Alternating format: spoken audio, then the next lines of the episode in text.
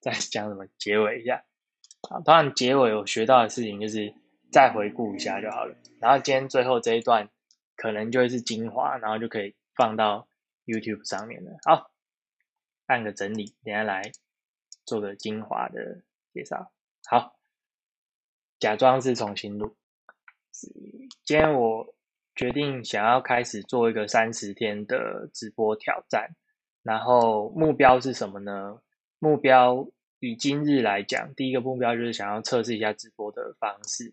那因为现在直播平台有很多，有 Facebook、IG、YouTube 跟 Twitch，不太知道要怎么样选。那目前的情况就是先选个觉得最舒服的方式、最快的方式去做。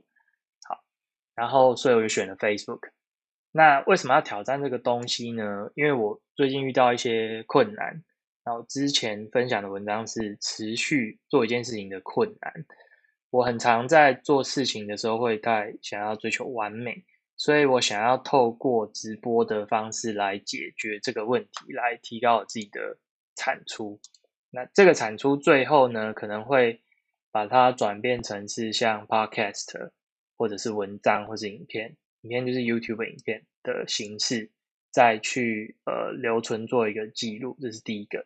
然后第二个是这三十天当中，我就会有很多不同的，呃，我想到的主题之类的，所以我希望能够去收敛我自己的一个标签。什么意思呢？就是我对什么事情是有兴趣的，或者是有感触的，类似这样子，感触，对，好。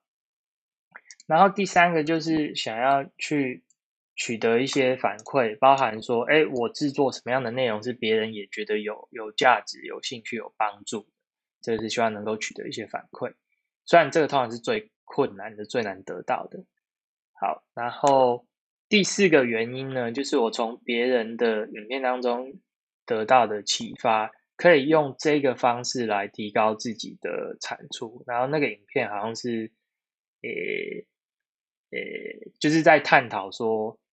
诶，在这个时间点要进入，比如说 Podcast 或是 YouTube 的领域的话，会遇到困难。就是很多人在一开始都觉得说，哎，我是不是要买很多很好的设备？是不是要会剪影片？干嘛？有没有要一个团队？对，可是这样下去，你会发现你连预支影片或是一集 Podcast 都录不出来，反而是像现在这样子直播的方式，能够推你自己往前走。对，就是为什么我。受到这个影片的启发之后，决定说：“哎，我也来试试看这样的方式能不能够让我在内容的产出上能够更有效率。”好，那企划的内容这三十天内，目前初步规划了，除了一些呃，我前个月就有在做的读书心得分享以外，因为到了年底，我会做一个我年度的回顾。然后回顾的内容就很多啦，那包含说，比如说我经营社群啊，做 side project 啊，还是我的一些生活的观察等等，有美的这些都会在诶过程中分享。